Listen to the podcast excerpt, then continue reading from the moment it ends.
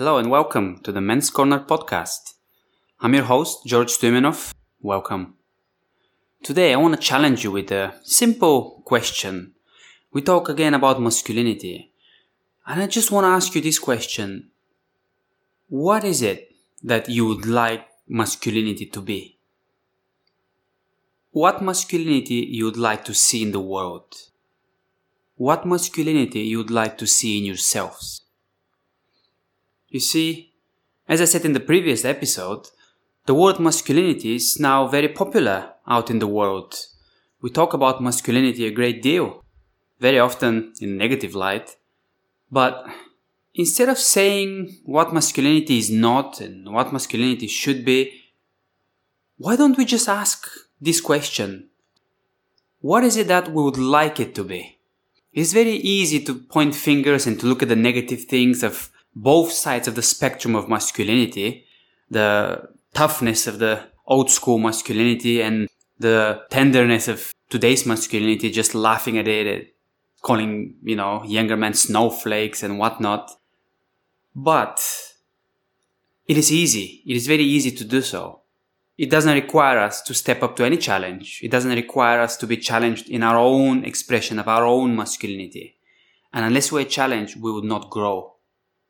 And if we say that we're comfortable as we are, we admit that we don't need to grow. And of course, if anyone does that, then that's just not realistic. And it is not true. And here, we're chasing the truth. So I'm asking you this. What is it that you'd like to see in your masculinity? And what is it that you'd like to see in masculinity in men in general?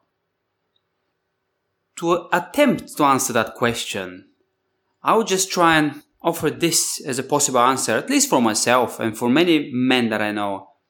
I can try and answer this with another question. What is it that we wanted to be when we were boys? What sort of masculinity we wanted to have and express when we were watching the Star Wars films or the or Braveheart or Robin Hood or in my case was Zorro what did they evoke in us that we later lost or we thought it was too childish, too naive? What is it that we wanted to be as boys? What sort of men we wanted to be as boys? That's not a silly question. It's actually very, very, very serious because when you study the lives of great men, and I've done that a lot in the past 10 years, I see almost always there's one thing, they have at least this one thing in common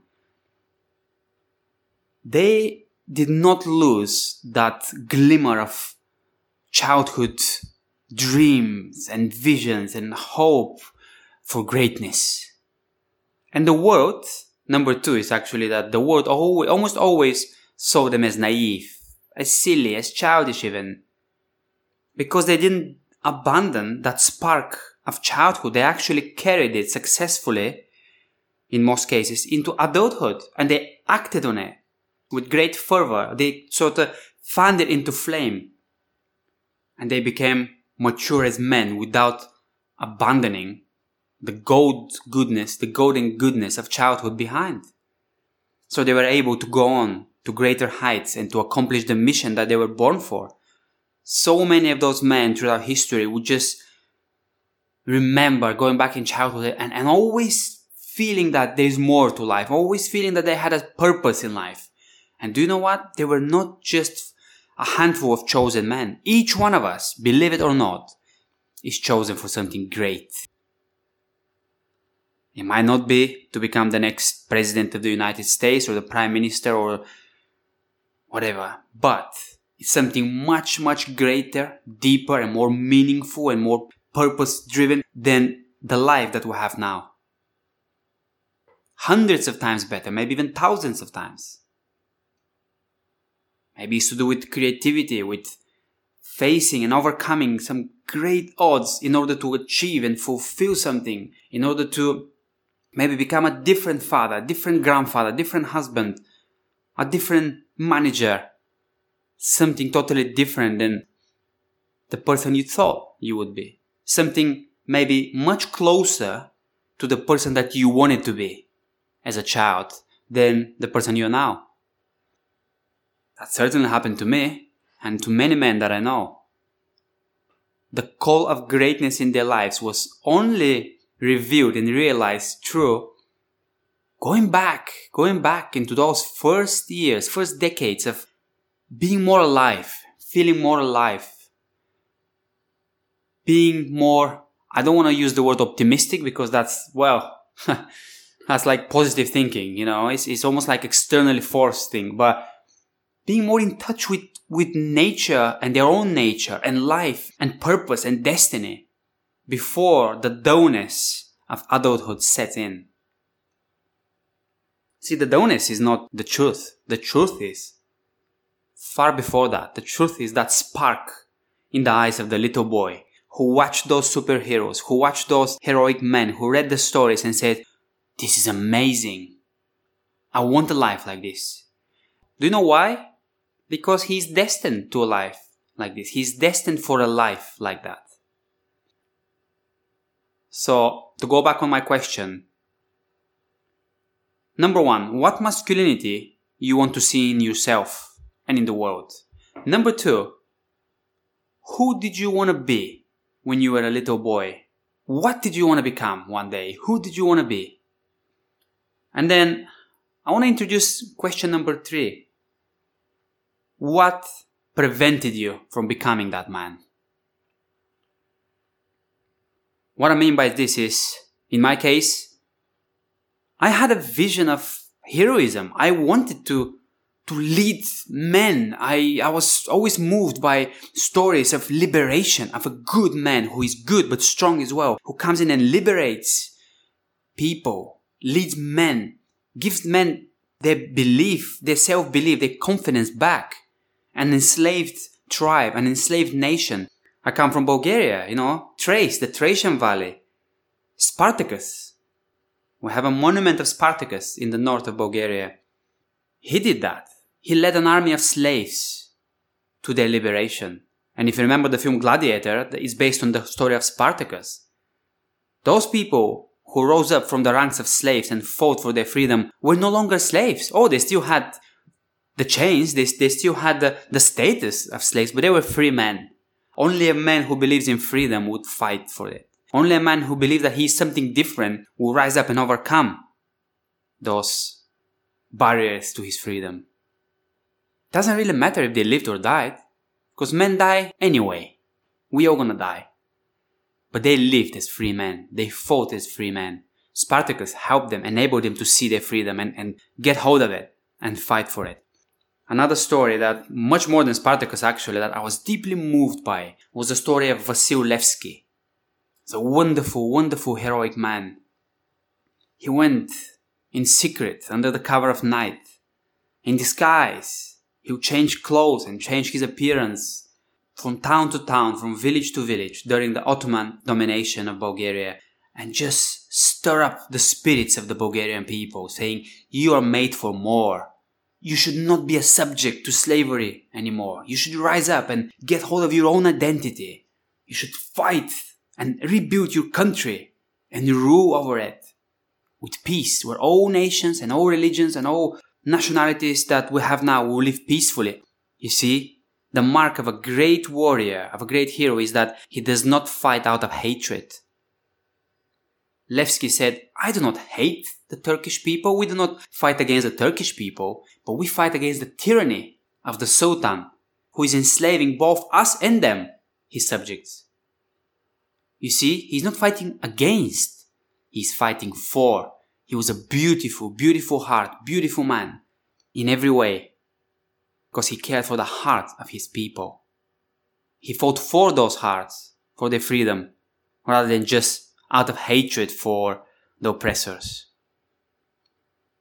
I was really moved by so many films I've watched about him and so many books I've read, and and he's uh, he's I think he was recently voted as number one Bulgarian. Then I remember watching the new Zorro in the 90s when I was little, and I just looking at Zorro and looking at the actor rather that played Zorro, the way he moved, the way he was, the way he fought, the way he he loved the way he was with people, uh, it was just incredible. It made me want to be like him. It made me want to to move towards greater heights of my own inner being, which I knew, even then I knew that I sort of suspected. And every year, every month and every year became more and more clear to me somehow that I wasn't going to be that man. And it filled me with just despondency, quiet desperation. And then when I was maybe nine or 10 or 11 maximum, I remember watching, my mother watched an Italian um, TV show about the mafia, fictional TV show about the mafia called uh, La Piovra or Octopus. And one of the main protagonists was called Corrado Cattani. And Cattani was also a beautiful man, in many ways like Levski. He even looked like him a little bit, played by a wonderful actor called Michele Placido.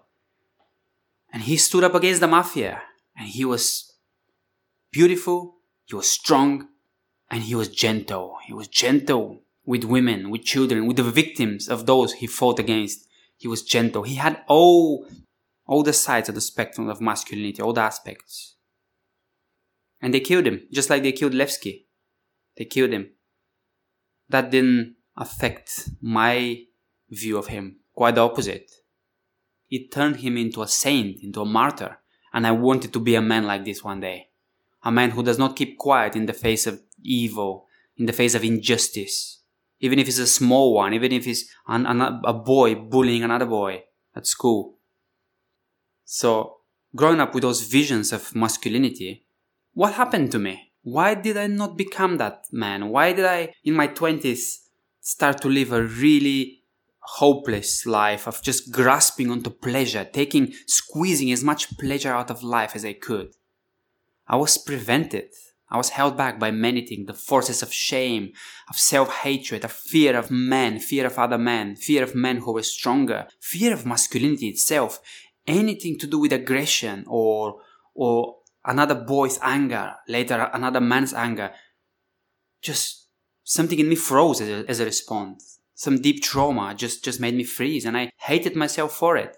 No matter how much I tried to build my body up later in my late teens and in my 20s, the bigger I became, the more desperate I became inside, the more dead my spirit became, and I just lived in pain, which I numbed constantly with alcohol, with cocaine, with sex, with everything that I could get my hands on that would work just to get me out of the reality for a while.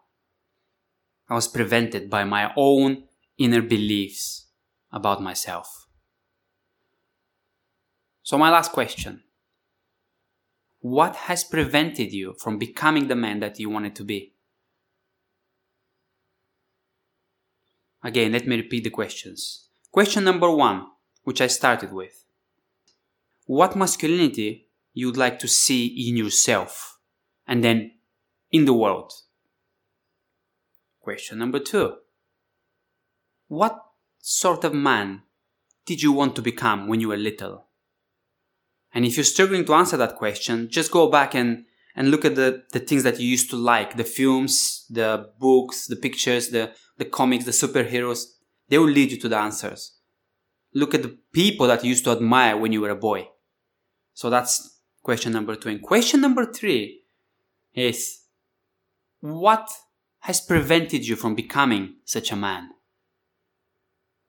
If you think that there is no point of answering that story, since it's all gone and forgotten, it's all in the past anyway, think again.